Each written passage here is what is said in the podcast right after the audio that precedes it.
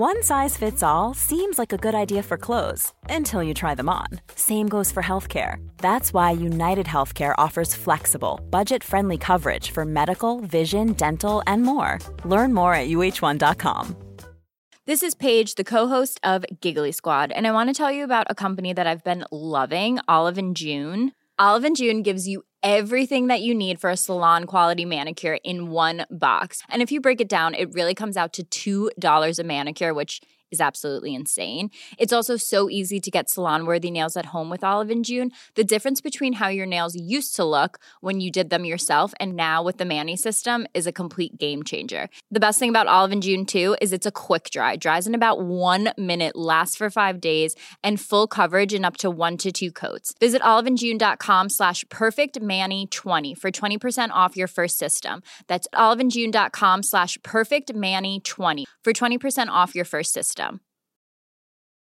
Hey, I'm Ryan Reynolds. Recently, I asked Mint Mobile's legal team if big wireless companies are allowed to raise prices due to inflation. They said yes. And then when I asked if raising prices technically violates those onerous two year contracts, they said, What the f are you talking about, you insane Hollywood ass?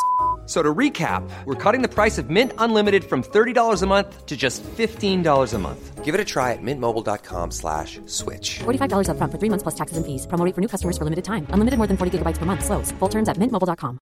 Mom deserves the best, and there's no better place to shop for Mother's Day than Whole Foods Market. They're your destination for unbeatable savings, from premium gifts to show-stopping flowers and irresistible desserts. Start by saving 33% with Prime on all body care and candles. Then get a 15-stem bunch of tulips for just $9.99 each with Prime. Round out Mom's menu with festive rosé, irresistible berry chantilly cake, and more special treats. Come celebrate Mother's Day at Whole Foods Market. Many of us have those stubborn pounds that seem impossible to lose, no matter how good we eat or how hard we work out. My solution is PlushCare.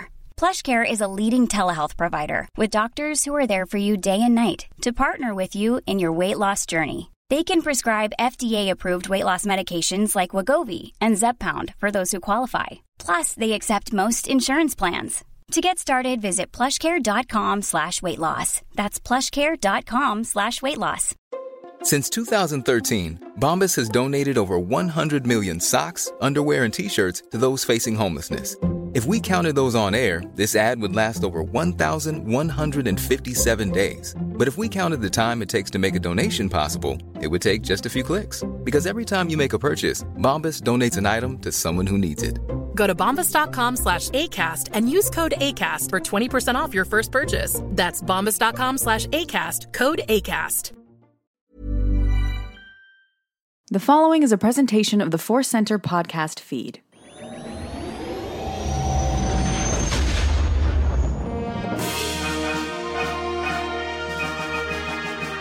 From the center of the galaxy, this is the Force Center podcast feed, and this episode is Q's of the Force. The Q stands for questions. What else could it stand for? Lots of things, but it doesn't. It stands for questions. I'm Joseph Scrimshaw.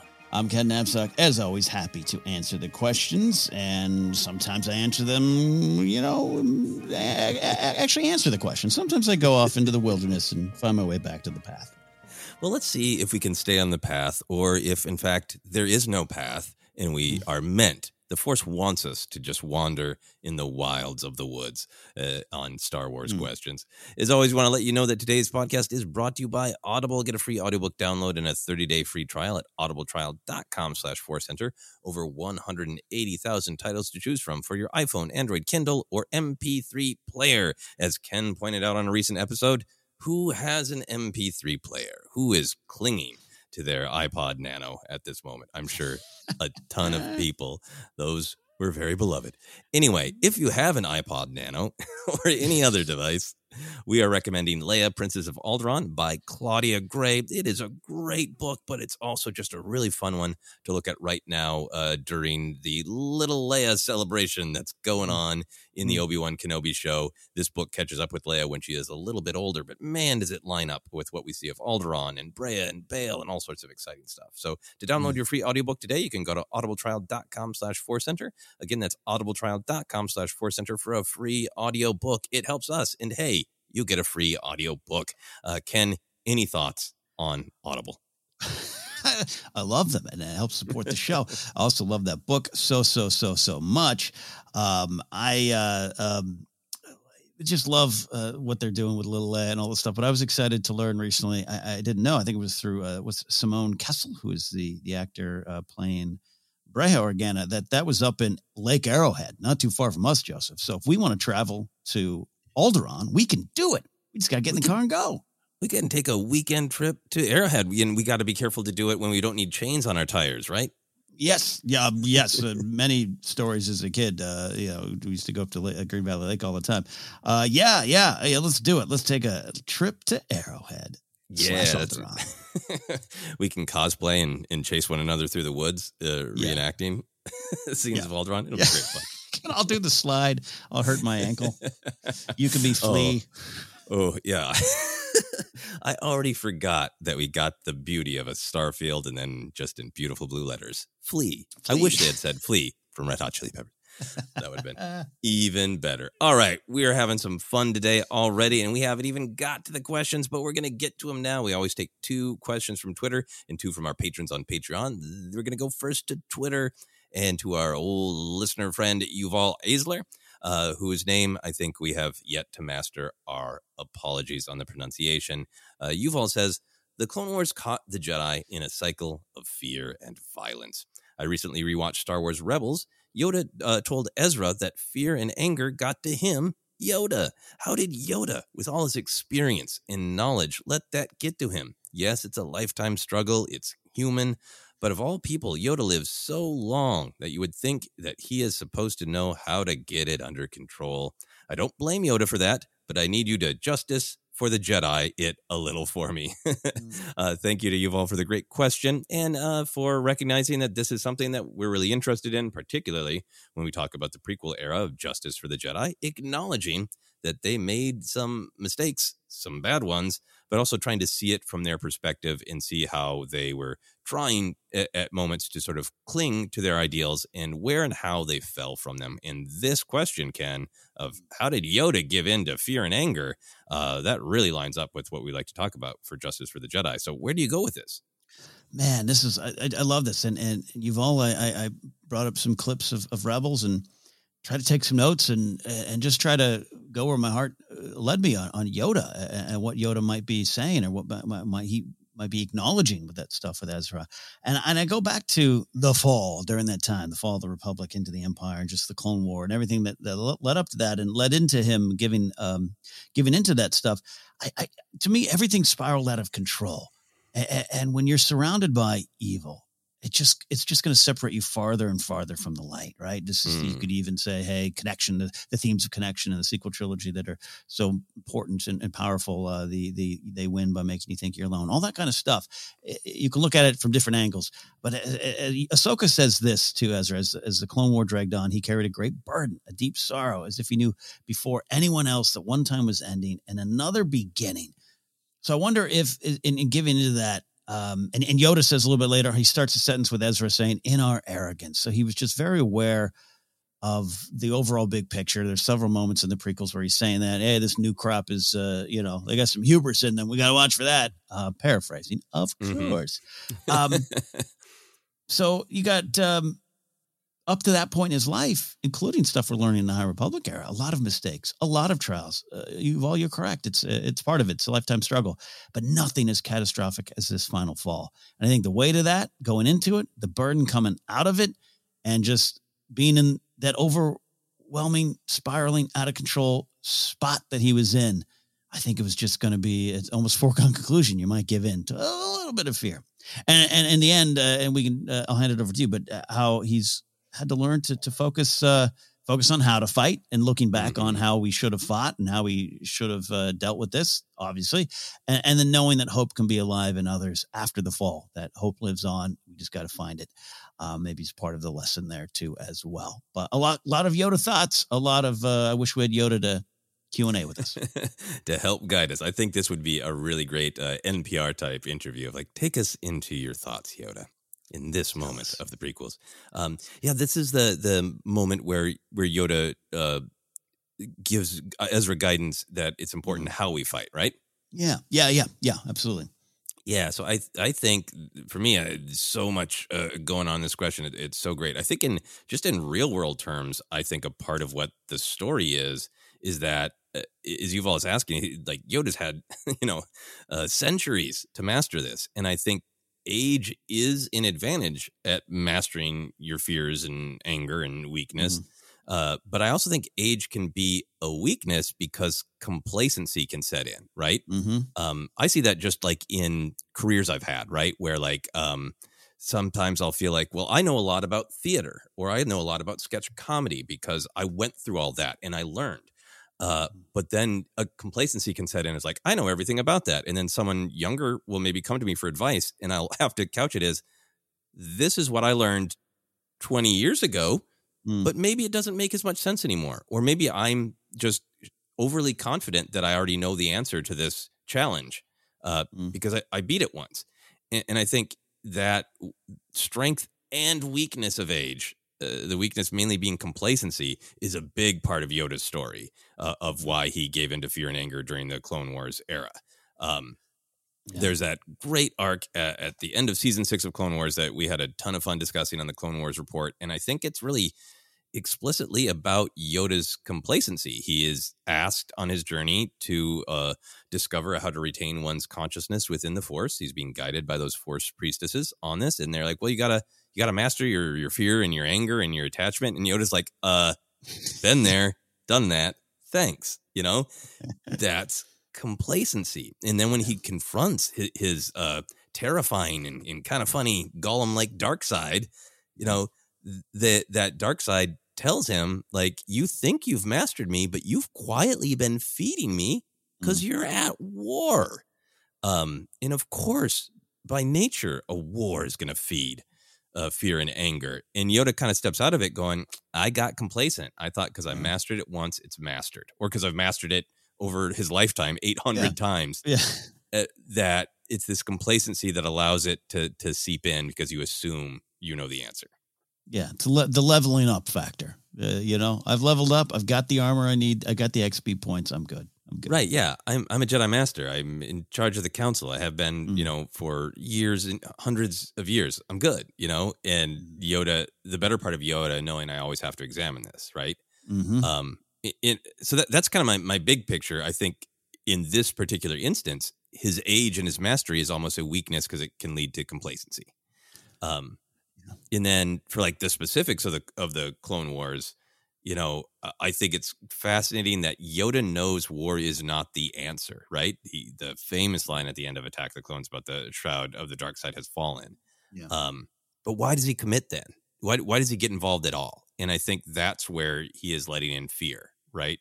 We see the scene uh, where he and Mace Windu are aware that their ability to use the Force has diminished because of the cloud of the dark side, particularly their ability to see the future, sense the future, make good decisions has diminished. And they've got this conversation that's about fear. Like, Mm. well, should we tell the Senate? Should we be open and honest? Like, no, our enemies will multiply. Like, Yeah. you could look at that and go, solid strategy. But from a Jedi perspective, you could say, that's giving in to fear. What if somebody finds out I'm weak? Then they'll come for me, right? So Mm, mm. they're already in this in a place of fear. And then the Senate votes for the war. They don't believe in it. Um, but Yoda and Mace uh, fear overstepping, interfering, or intervening with what the Senate decides, right? So that to me is another kind of fear of like, we can't, you know, it, it's a really unprecedented time, but we can't. Jedi trying to insert themselves into politics looks like a power grab, and we can't do Mhm. that. That's a kind of fear of Mhm. I can't break the status quo, so I'll go along with this and play it out. Um, and then this gets a little bit more into, to, at least for me, head headcanon, because it hasn't been discussed or dealt with a ton directly that I'm remembering in Star Wars canon. But like the war is that Dooku, a boy Yoda trained, has fallen and is making others suffer. So I think he found finds like some amount of guilt and responsibility uh, Mm. of like I gotta I gotta defend people, and I think that maybe clouds his decision making a, a little bit of going along with a war that he knows is not a good idea in his in his heart of hearts. Um, and I think that what the Clone Wars animated series then really tells really well is that there's also this fear that the Republic could fall, and then maybe the Jedi with them. Maybe there's arrogance that that could never happen, but that's got to be a fear. And the war slowly shifts from defense. The early episodes, they're doing things like stopping separatists from blowing up hospital freighters, right? Right. Clearly defense. To by the middle of the Clone Wars, uh, the Jedi are in league with the Republic, you know, invading Umbara because it's a tactical planet and the Mm-hmm. Umbarans don't want it. They're invading a planet against the will of the people. And there you can see like all these good motivations for getting in the war, but also these fear allow Yoda to slowly give into this fear and anger in a way that's happening so slowly that he doesn't see it happening. And that's his reckoning at the end of the Clone Wars. And I think this is what he's ultimately telling Ezra of like, I didn't see it. It was happening really, really slowly. And in hindsight, I was utterly manipulated by this Dark Lord to fight the battle in a way that benefited the Dark Lord, not in a way that that stood up for the light, you know? And I think that's the advice that Yoda is giving Ezra of like, of course you have to fight the dark side. But you really have to think about how and you have to make sure that you're doing it in a pure way and you're not doing it in a way that's based on your fear of loss and you're mm. not doing it in a way that accelerates anger, which is only going to help the dark side in the end. wonderful stuff as, as always and i love pulling this stuff out and applying it to our own lives uh, and and uh, wondering you know to, again to Yuval's question of, of how and, and understanding you know sure life is long and you're going to continue to learn but how uh, just listening to what you're saying too Justin too just this idea of fears that word is is uh, has a lot of different meanings there's a lot of different kind of fear and even at the beginning of what you're talking about is is Yoda and the Jedi are, are in a spot where I don't even say damned if you do, damned if you don't, but a, to, to make a choice out of fear, not search for the hope. Um, I've been in that spot of, well, I don't even want to do this job, but I guess I have to because I'll be broke. So I'm not even going to look at the other ways. I'm going to feed into this fear and take do something that's going to make me miserable, and turns out does. And then you're then you're swimming in it, and you can't get out of it. And there's fear of going back, fear of moving forward, all those kind of wonderful things that I just think, uh, not wonderful things, um, um, examples of of fear. Um, yeah, I think a lot of that of, of Yoda in that time too, of like uh, in, combined with the hubris and the confidence he has. Oh, I understand how to, I understand how this works. Eight hundred years of this, but they're in a spot where, well, I, I guess we better. There's we, we we we we don't have time to find another way. We don't have time to look for hope. We've just got to fight, and then the slow switch. And by then, you're picking up on things that maybe you can't reverse, and you're lost. You're buried. Mm-hmm. Yeah. Yeah. I mean, and, and the ultimate truth being that, yep, people had some legitimate concerns and uh, Mhm. problems with the Republic. You know, they'd have been tied up in red tape, uh, partially just because that happens to organizations and partially because, you know, Sidious and Dooku are manipulating. Uh, but I think that's kind of the, the, the, the one of the important uh, perspectives of Padme of like, yeah, but we can work it out. We can sit down and talk. And mm-hmm. ultimately, this war isn't about anything. It's just a manipulation. And and I think that's got to be so crushing to Yoda of like, how did I end up fighting a war that truly, truly did not need to be fought? Yeah, and then at the end of the day, to be like, "Oh, we made a huge mistake, throwing all the sitcom catchphrases from the late '90s and the early 2000s." But yeah, I mean, Did and, I do that? Yoda says about war. Uh, what you talking about, Yoda? No, like it's like that's got to be crushing. Just got to be crushing, and, and and to why this was the one that finally got him, you know, got him to to bite. Uh, it, it's catastrophic. It- It's it's fatal to so much and so many, and and that's just got to be overwhelming. Yeah. So then I think it, makes a lot of sense that he's turning around to Ezra and saying, you know, you do you ha- you do have to fight. The the dark side controls everything, and you do have to fight. Yeah. But eh, you know, good young man, find a way to truly stop the dark side, defend the light without losing yourself. You know. Yeah. It's tough. Any other thoughts? It's tough. Yeah, other stuff, and that's why I love analyzing these Star Wars advice moments or life advice moments that um, always maybe sometimes seem so clear and staring off into the two sunsets full of hope and dreams. Um, uh, talking at the end of Rise of Skywalker, but uh, it's always tough, and, and I love when a good character like Yoda struggles. Yeah, yeah. So I think there's uh, so much to think about. Such a great question, but the ultimate just justice for the Jedi answer, the real short answer for this would be if anybody hasn't watched the end of that uh, that season six uh, Yoda arc uh, in a while. I think there are really a lot of great ideas and perspectives about this, where Yoda realizes that he's slipped into into complacency and, and needs to question the violence more. I love that. All right, great question. We're going to move on to another question from Twitter from uh, Rick Villanueva. Rick says, "Well, we had a Galactic Bake Off in the High Republic, but disregarding the rules of time, who wins in a cook-off, Dexter Jettster or Porter Engle? And Mm. if they existed together, whose cooking would the Jedi choose to eat first? Ooh." Ooh, very good question. Uh, I'm aware of the High Republic uh, comics Bake Off. I have not read that issue yet. Have you, Ken? I have not. I'm looking forward to that. Yeah, I'm very excited uh, for the Bake Off, but this is a, a great uh, headcanon imaginary Bake Off cook off between Dexter Jettster and uh, and Porter Engle. I think they already uh, beat uh, uh, what is Strono Cookie Tuggs. Yes. Yes. uh, so where do you go with this, Ken? We're a fan of both of these uh, Yeah. delightful chefs. Yeah, Rick, you're killing me here, uh, uh, Villanueva. You're killing me. These is too wonderful. I can't choose a winner here. Uh, I, I intentionally on my notes left it open. I was going to work through my math here to see what I thought. uh, Engle's nine egg stew. Uh, I was looking it up. I was I was looking up the entry on nine, nine egg stew. Uh, by the way, and I love a good breakfast. I don't know if this is a breakfast I would have. I don't know. Now that I actually looked at the the, the ingredients, um, a lot of different uh, things. I don't know. A, a stewy eggs mix is maybe not on my list. So Porter, I love I love you, and I've talked about this nine egg stew for so long. I've changed might change my tune on having to eat it, but it was edible by many species of Jedi, and he knows what Jedi need.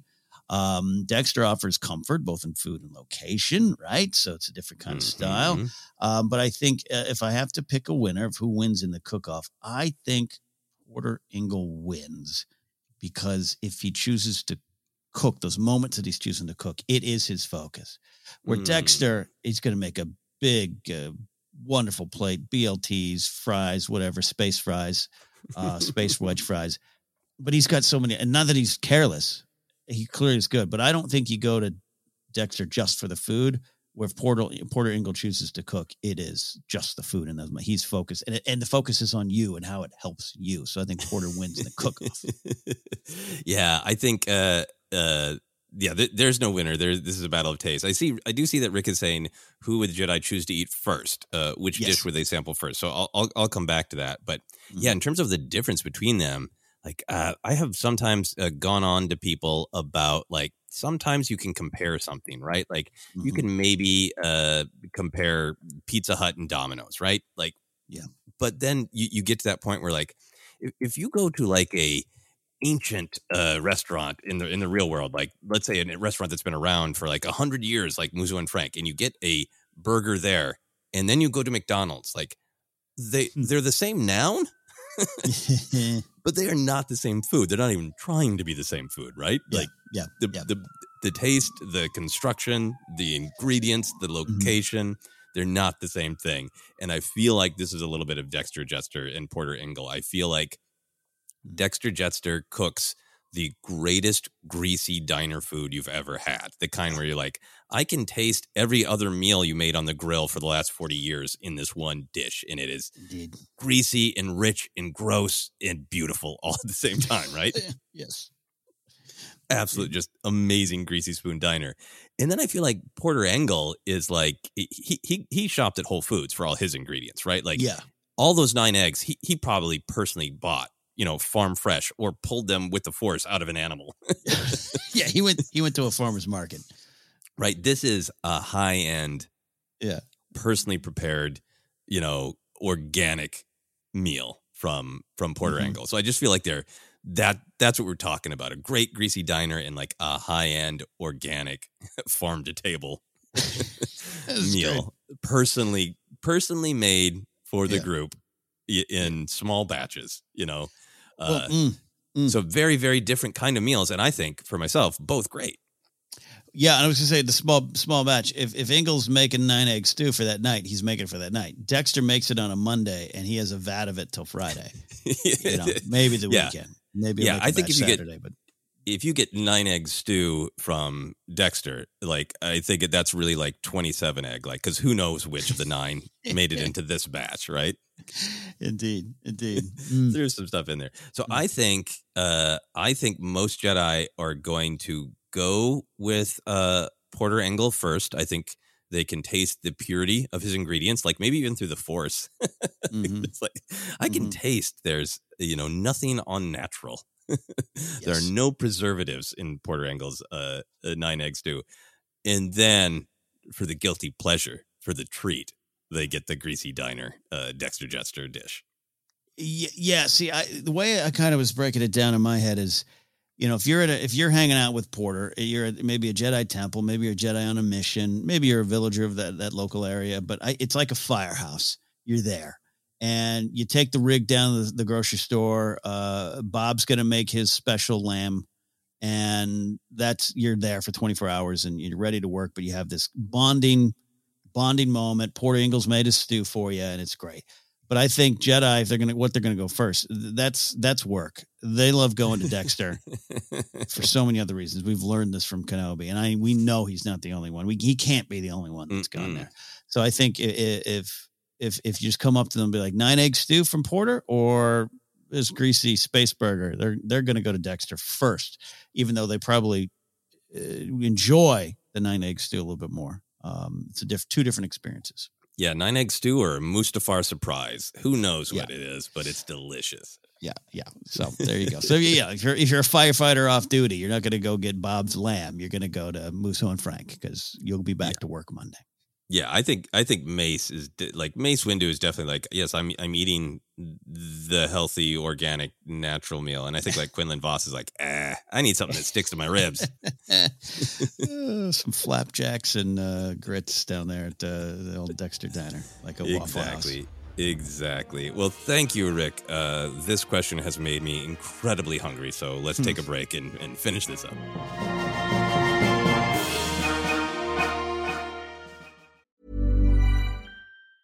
Hey, I'm Ryan Reynolds. Recently, I asked Mint Mobile's legal team if big wireless companies are allowed to raise prices due to inflation. They said yes. And then when I asked if raising prices technically violates those onerous two year contracts, they said, What the f are you talking about, you insane Hollywood ass?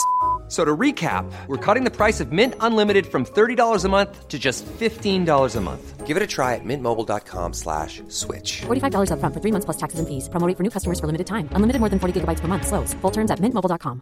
When you're ready to pop the question, the last thing you want to do is second guess the ring.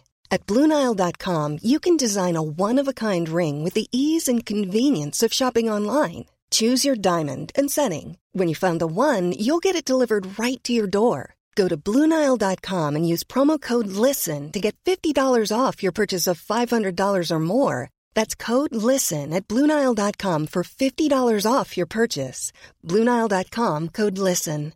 Hi, I'm Daniel, founder of Pretty Litter. Cats and cat owners deserve better than any old fashioned litter. That's why I teamed up with scientists and veterinarians to create Pretty Litter. Its innovative crystal formula has superior odor control and weighs up to 80% less than clay litter. Pretty Litter even monitors health by changing colors to help detect early signs of potential illness. It's the world's smartest kitty litter. Go to prettylitter.com and use code ACAST for 20% off your first order and a free cat toy. Terms and conditions apply. See site for details. Millions of people have lost weight with personalized plans from Noom, like Evan, who can't stand salads and still lost 50 pounds. Salads, generally, for most people, are the easy button, right? For me, that wasn't an option. I never really was a salad guy. That's just not who I am. But Noom worked for me. Get your personalized plan today at Noom.com. Real Noom user compensated to provide their story. In four weeks, the typical Noom user can expect to lose one to two pounds per week. Individual results may vary. Planning for your next trip? Elevate your travel style with Quince. Quince has all the jet setting essentials you'll want for your next getaway, like European linen, premium luggage options, buttery soft Italian leather bags, and so much more. And is all priced at 50 to 80% less than similar brands. Plus, Quince only works with factories that use safe and ethical manufacturing practices. Pack your bags with high-quality essentials you'll be wearing for vacations to come with Quince. Go to quince.com/pack for free shipping and 365-day returns.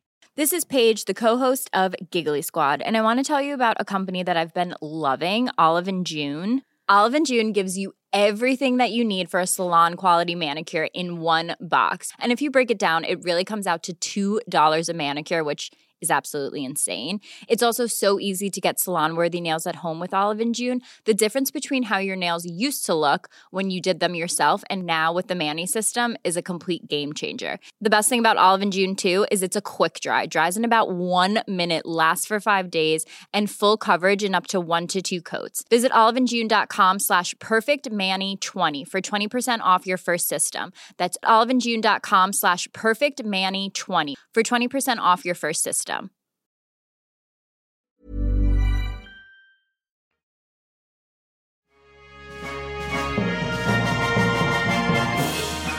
And we are back to continue discussing questions of the Force. We took two great questions from Twitter, and now we're going to patrons on Patreon. We're going first to Michael Gibbons.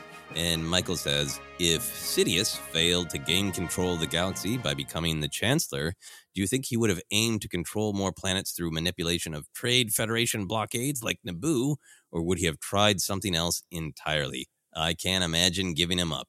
him giving up. I Mm. cannot imagine that either. Uh, uh, Michael included a great gif of of Sheev's smile. He's not giving up.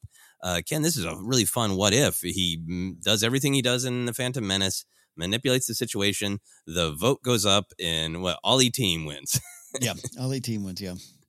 Uh, what do you think uh, is Sidious Palpatine's next move if he does not successfully get elected to Chancellor? Is it more Trade Federation blockades or something else? He's definitely not giving up. I, I think it's a combination of all that, but I definitely think if he is not chancellor, and that was part of his plans, he's got to take the next chancellor down. But it's going to be slower, and it's going to be a slow simmer, and so that include a lot of uh, political problems, you know, uh, that he's got they got to deal with. Um, and then um, I think he's going to buddy up to the chancellor first because I think the end game. I don't know if he just goes to to an old style hit like a takeout and the chan- oh, chancellor's dead, the spot's open you look at what he did with Valorum. He, he could have had that done. He could have, but it was the vote of no confidence. It was the slow simmer. So I think he becomes that chancellor's best buddy. He's the center that this chancellor just leans on.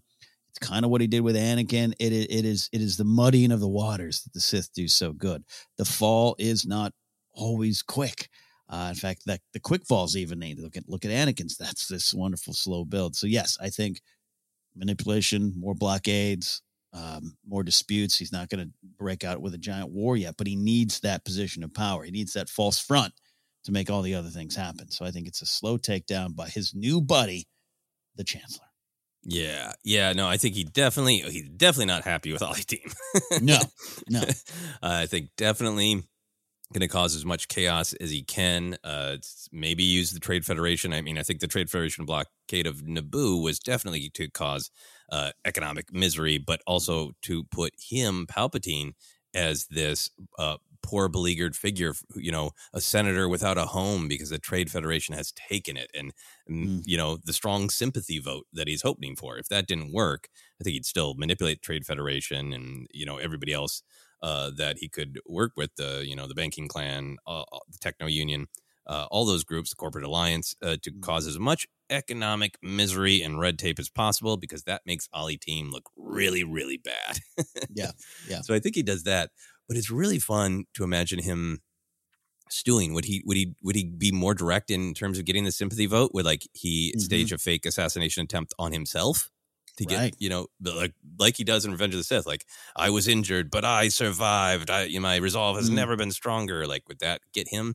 Or would he go? You know what? Fine. I my first choice is for me to be the the chancellor because I like power. But if that's going to be a pain in the ass, you know what? How about a puppet? Uh, so this is the incredibly weird what if It was like this is ar- around that time he's um he is uh, getting Dooku lined up, right? Mhm. Uh, so I wonder if there would be a, a world where he's like, you know what? I could have Dooku lead the separatists. That's great, but like he's a charming puppet that I control, and that's what I need to rule the Senate is a, a charming puppet. So is there a world where he's like, instead of uh, leading the separatists, I'm going to run Dooku for the Mm. chancellor as this like you know a Jedi, Mm. so he's experienced and knowledgeable. But hey, uh, tell me if this sounds familiar from the real world. He's an outsider who understands how to get things done. He's going to shake up Coruscant. Yeah. Vote for charming retired Jedi Dooku to fix everything, and then he's just Palpatine's puppet. Yeah. Mm, that works very well. Unfortunately, fortunately, it's a playbook, uh, a page for the playbook that works well. I like yeah. that idea. Yeah. So- yeah. yeah, oh yeah, Yeah, yeah. go- I'm, go for I'm- it. sorry, I'm just playing that one out. And uh, it's like, does he at that point? You know, I think he he still might need the Clone War. He still might need to Oh, push yeah. for that. So he'd find the way to get there. But yeah, to flip it around, um, yeah, I don't know who subs for Dooku on that other side, but uh, he's uh, he, he'd find a way. I like that idea. Yeah, probably not Grievous. I don't think Grievous quite has the the political charm needed to Vote for me. or I will kill you all. Yeah, it's not not a great button, not a great slogan, but probably what Grievous would say. But no, I mean, I think that's so vital to the story of the prequels and the story of Star Wars is that in order to scare people into handing over all of their power to him, because he will allegedly make them safe and strong, he needs an other uh, for the the Senate and for the people of the Republic to be frightened of. So I think he, if, if either he finds somebody else to to be in charge of the Separatists, or he finds some other way to create that illusion of the scary other. Yeah, indeed. And and going back to even just the Phantom Menace, it, it was such a long play even up to that point. Um, yeah, it, it's uh, to watch him get a, get away with it uh, with that vote of no confidence is just so so dangerously subtle. Yeah, you could call for a vote of no confidence. One Into of my the favorite line deliveries. Yeah, yeah, yeah. yeah. A great question. Uh, any other thoughts before we move on to our final question, Ken? No, no, it's it's kind of scary to try to get in the mind of uh, Sidious Palpatine, but you know, It really is. I- the, the last thing I, that I that I think of is just a weird thing to call funny, but like, would he ever just go get so frustrated, just like lots of assassinations? Well, yeah, yeah, yeah, yeah, yeah. We had that conversation last week about what's his true face and the unlimited power being the final. And oh, I can just breathe. I can be myself. Would he? Would he? Would he push that up in any way, shape, or form? Not even with Anakin, which is like, ah, all right, I'm going to kill everybody. Yeah, I've been doing some reading, and these Sith people had a lot of good ideas. Yeah, that would be uh, that would be very funny. All right, a great question. Thank you, Michael. Lots of different ways to go with that. We're going to go to our final question uh, from Andrew Holmes. Andrew says, "Hi, team. The sassy Owen meme that is currently going around is just bringing me so much joy and has really renewed the Star Wars meme game for me. What is your go-to favorite Star Wars meme?" Uh, so that's Andrew's question. Ken, I will tag on to that. Are you enjoying the sassy Owen meme and are you seeing it around a lot? I am. I do enjoy it. Uh, I don't participate in a lot of memes or meme culture. I, I, I come in and I don't know if we count uh, uh, gifs or gifs, depending on your side of that argument. Uh, the AT-AT, AT-AT of the uh, tech world. Um, I, I I don't. You know, I just kind of a, a passive observer these days, and but I really love the the Anakin, uh, or excuse me, the the Owen uh, uh, Kenobi moment about Anakin. It's really funny, and I am always needing that reminder that Star Wars, it's okay to to have some fun with it and laugh with it. You know. Yeah, yeah, and I think that's for me probably why I'm enjoying the sassy Owen one is that that fun thought experiment to find like who else can he throw that in in Yeah. their face, right? Of the oh, like you trained so and so, or like you did so and so, like oh, like you used the high ground there, like yeah, uh, very funny because I think it is a way to hopefully. I feel like I feel like people enjoyed that moment, so it's not like the somehow Palpatine returned, which I think for me is a valid moment in the film, and I also understand why people find it funny. But often when I see the uh, somehow Palpatine returned meme, I both enjoy it and don't. Yes. because I feel like it's often coming from a, a place of criticism and not a place of fun. And I'm so enjoying the sassy Owen meme because meme because I feel like it's really all the ones that I have seen is coming are, are coming from a place of fun. Like that was you know a great you know absolute burn on Obi Wan, incredibly harsh, delivered in a sassy way. Yeah. Now, who else can he sass for fun? and you know, and it makes you look at other moments in Star Wars differently, which is fun. And, and by the way, that trailer cut is not fair to the actual moment. Like it turned it into a ooh, but you watch the scene. It's a diff. Kenobi just stares right back at him before looking away. Yeah, no, I was really, really uh intrigued to see like, is that the cut? And the the trailer cut is different than the actual show, right? Because the trailer cut is like Obi Wan can't even uh, keep eye contact with him. He's been Yeah. burned so badly, right? It's it's uh, the the trailer cut is a little over the top, and it's not Yeah. that over the top in the actual It's the actual show. It's not, but history will not record that as the actual thing. It will record the meme. Yep. Exactly. Exactly. Uh, so then, with uh, sassy Owen celebrated here on Force Center, uh, let's move on to Andrew's actual question.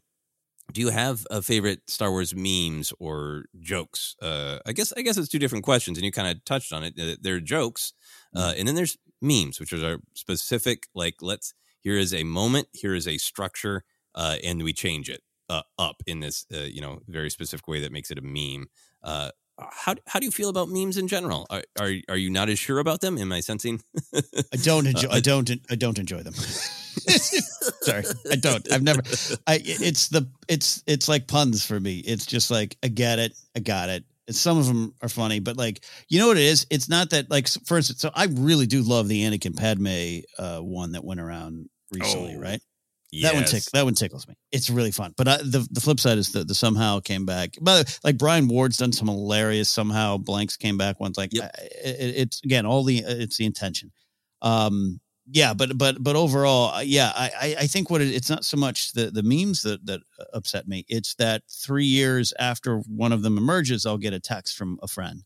Hey, you like Star Wars? And I'll be like, dude, like that's literally three years ago. Stop, stop it, stop it. Um, so I, I, I don't, I don't want to be uh, Luke uh, grumpy at the beginning of Last Jedi about it. Yeah, I don't. That's why I just don't engage with them as much. And some of them, again, the Anakin Padme one really had me laughing. I enjoyed one of the ones I listened to. I did enjoy one, one that popped up. That's not, it's, it's, it's a meme, but it's, I've not seen it reused in other contexts. But uh, Luke Skywalker hide and seek champion, 1983 to 2015. I, I was Mm. like, that's funny to me.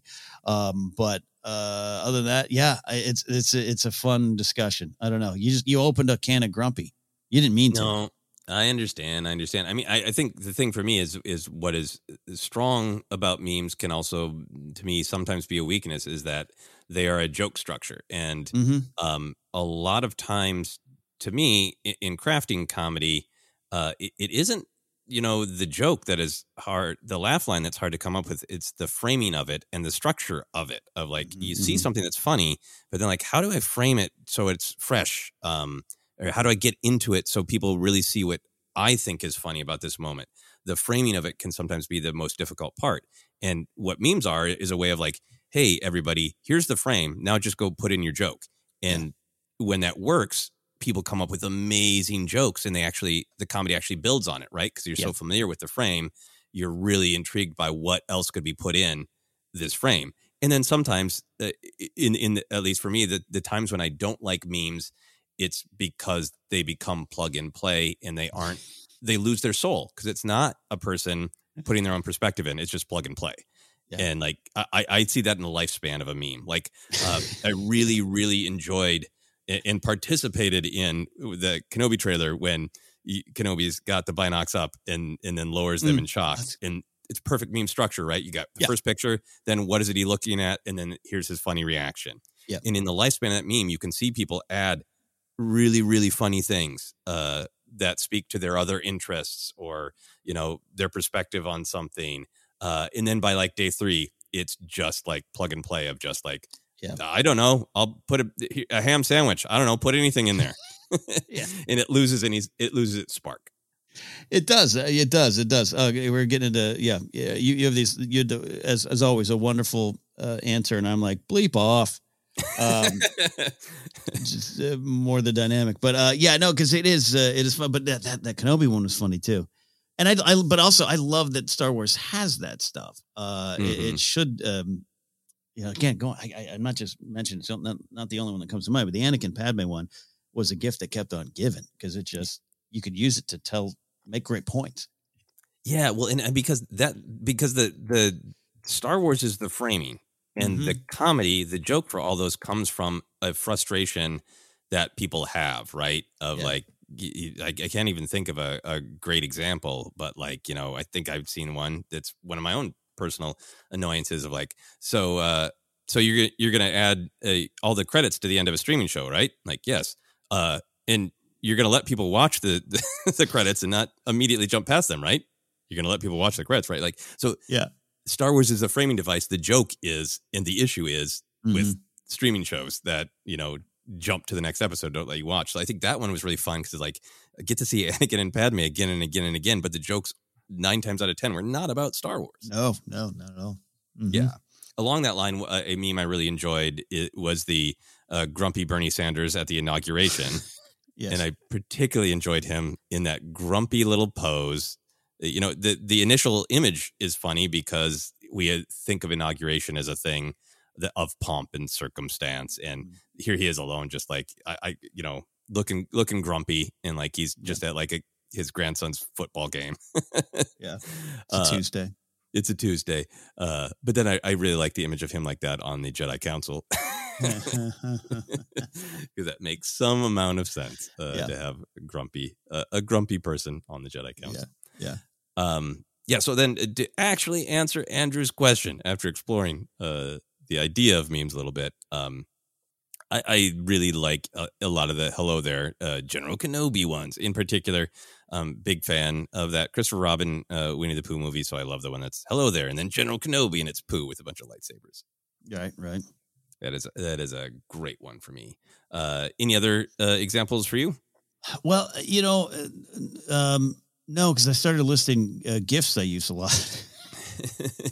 I do like communicating with gifts. So uh, I love uh, 3PO uh, dancing. What is it? It's almost like it, Muppet Show or something, where it's just like Yeah. him dancing. That one has multi uses for me.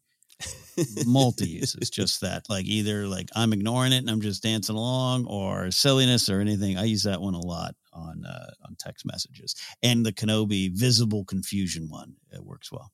Visible confusion one, yeah. For talking gifts, I think the two of my favorites are uh, Obi Wan sneaking on board Padme's ship in Revenge of the Sith and casually closing the door with his hand. Uh, I like Mhm. it by itself, and I like it when there's a nope on the door. Yep, yep. nope. And perhaps my favorite Star Wars gift that I, I'm possibly guilty of overusing, so I've been trying to back off, is the uh, Yoda falling off of Luke's uh, feet on Dagobah and doing the whoa with the, with the Mm. cane, but it's on a loop.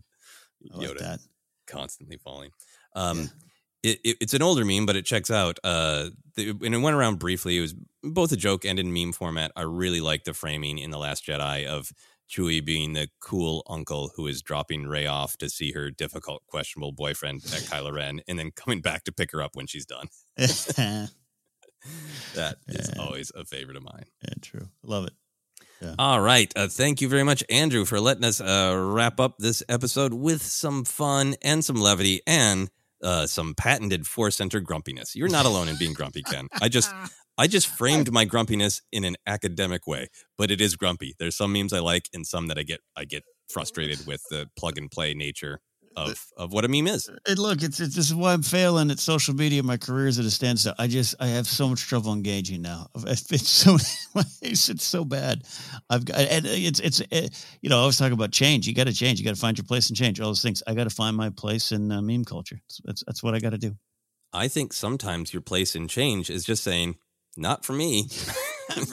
For I'm you, too old for for this me." meme. Yeah, it's not for me." But uh, there you go. But we do enjoy plenty of them, and hopefully, Andrew, uh, that we got to share some of the ones that we enjoyed. And the Sassy Owen one is high up there. I, I hope the Sassy Owen one keeps rolling, and I hope we get some more uh, Sassy Owen content before Obi Wan Kenobi television show is done. Uh, so we have one other thing that we want to do on this episode of Questions of the Force. This isn't a question. This is a statement of the Force. Uh, so a while back, uh, when we were really thinking about um, a lot of the negativity that can happen in the community, and in particular, uh, I think uh, bad actors who are negative on purpose to get clickbait. You know, which which is different to me than a, than a fan truly wrestling with something they don't like.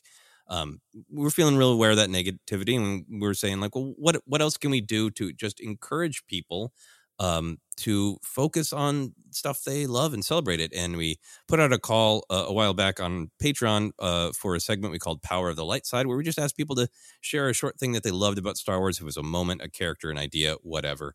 And uh, at Star Wars Celebration, uh, a couple listeners mentioned like, "Hey, we would love to share some more of those." Uh, can you put out a fresh call? So I put out a fresh call on on Patreon. If you're one of our patrons on Patreon, uh, check it out uh, on, under the post section. And if you have something you'd like to share, we'll share them here on the Questions of the Force show. So with that in mind, uh, here is our power of the light side. Uh, this uh, is here we go. I'm going to read it. Sure. I'm Luke Skywalker. I'm here to rescue you. I am a Jedi, like my father before me. This is Admiral Raddus of the Rebel Alliance. This is Jedi Master Avar Kriss. Help is on the way. I love that in Star Wars, the truest heroism is the kind that declares itself in moments that give us goosebumps. It's not enough to believe in something. You have to speak up and make a stand and declare your purpose, even if doing so puts an enormous target on your back. And I also love that Star Wars is broad enough and deep enough to suggest that, whether out of hubris or necessity, no one is capable of doing this all the time. Sometimes even the greatest of rebels and the greatest of Jedi can be real heroes, but not entirely true heroes. And with that come consequences. It gives this galaxy a richness and complexity that has sustained my fandom for almost 40 years. Uh, Ken, what are your thoughts on this great entry to Power of the Light Side?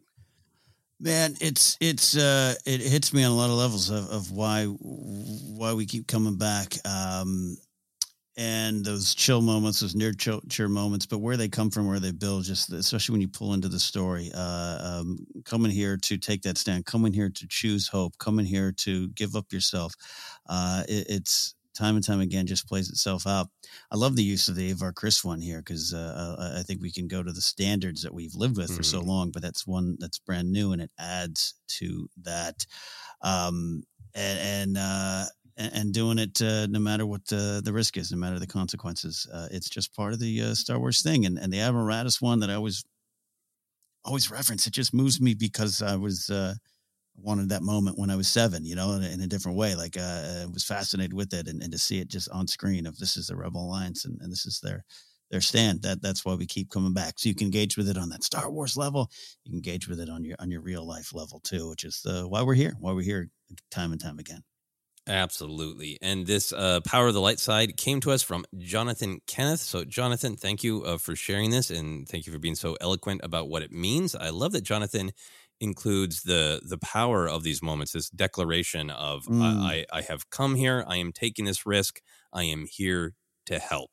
Uh, but also that there is a cost and that it, it, it's not easy. It, it kind of goes to our Yoda conversation about like is as great of a person as you can be you have to you know keep working and keep finding mm-hmm. the strength to keep fighting the battle and that's what makes it noble you know yeah. it's not just like hey i've i hit the video game button and i chose the light side and now everything's a breeze yeah you know it's difficult every every time and i really relate to this i really love the collection of quotes um, i think i've mentioned this before uh, the the comic book that really got me hooked on comic books when i was a, a young person was the Teen Titans run by Marv Wolfman and, and George Perez. And um, there's a, re- a really uh, powerful, uh, uh famous uh, uh, arc and uh, where all the Titans get captured. They've been betrayed from the inside by one of their own, and it looks like everything is lost. And it's actually the the first issue that that featured Dick Grayson, Robin's new identity as Nightwing, and I had a hard time finding the comic even because uh, mm. at that point I was just getting them at 7-Elevens. Uh, yeah. But that issue is called "There Shall Come a Titan," and I didn't understand it as a kid, but it, it made me tear up as a kid, and I didn't get it. yeah, I didn't. Yeah. I didn't even understand it. You know, I was a little embarrassed by it. Like, why did that make me like weep? Um, but it's because of exactly what Jonathan is talking about. That spirit of when when everything might seem lost, when people are at their lowest and they desperately need help that somebody else would show up and say the the battle is not over i'm here i am i'm hope personified in this moment because i'm i'm giving hope to somebody who really needs it in this moment mm, yeah absolutely oh absolutely so powerful, great stuff. Thank you very much uh, for sharing, Jonathan. And thank you to everyone for our questions this week. Yuval, Rick, Michael, and Andrew. Uh, if you want to ask questions. Uh, we have uh, a good list going on our Twitter feed for at Force Center Pod, and it is our pinned tweet. We got some good uh, Obi Wan Kenobi ones there, so we'll get caught up to everything uh, to the very best of our ability. Same thing on Patreon. If you're a patron, just scroll down in those posts, and you will find our prompt for questions and our prompt for Power of the Light Side. But for now, Ken, do you want to let people know where else they can find us? Absolutely. We are Force Center Podcast. We're on Twitter Force Center Pod. You can use the hashtag Force Center if you want to join any conversation with us there. Uh, we're on Instagram and YouTube as well. Facebook page is Force Center Podcast. We're available on Acast, iHeartRadio, Apple Podcasts, Google Podcasts, Stitcher, TuneIn, and a whole lot more. Just search. You'll find us. And if you can, leave us a rating or review if it is possible on your uh, favorite podcast location. Merch available at teepublic.com slash user slash Force Center. And you can support us directly at patreon.com slash Force Center. You can follow me at KenNapzok or go to my website, kennapzok.com. If you like music, I have a show called Pop Rockin' Radio on Mixcloud. Get over there and join the live rock and pop party. Joseph, where can they find you? Yeah, you can find me all the social media Twitter, Instagram, TikTok is at Joseph Scrimshaw, and you can check out all my other adventures on my website, josephscrimshaw.com. But for now, for myself, for Ken, for Porter Engle's Nine Egg Stew, this has been Force Center.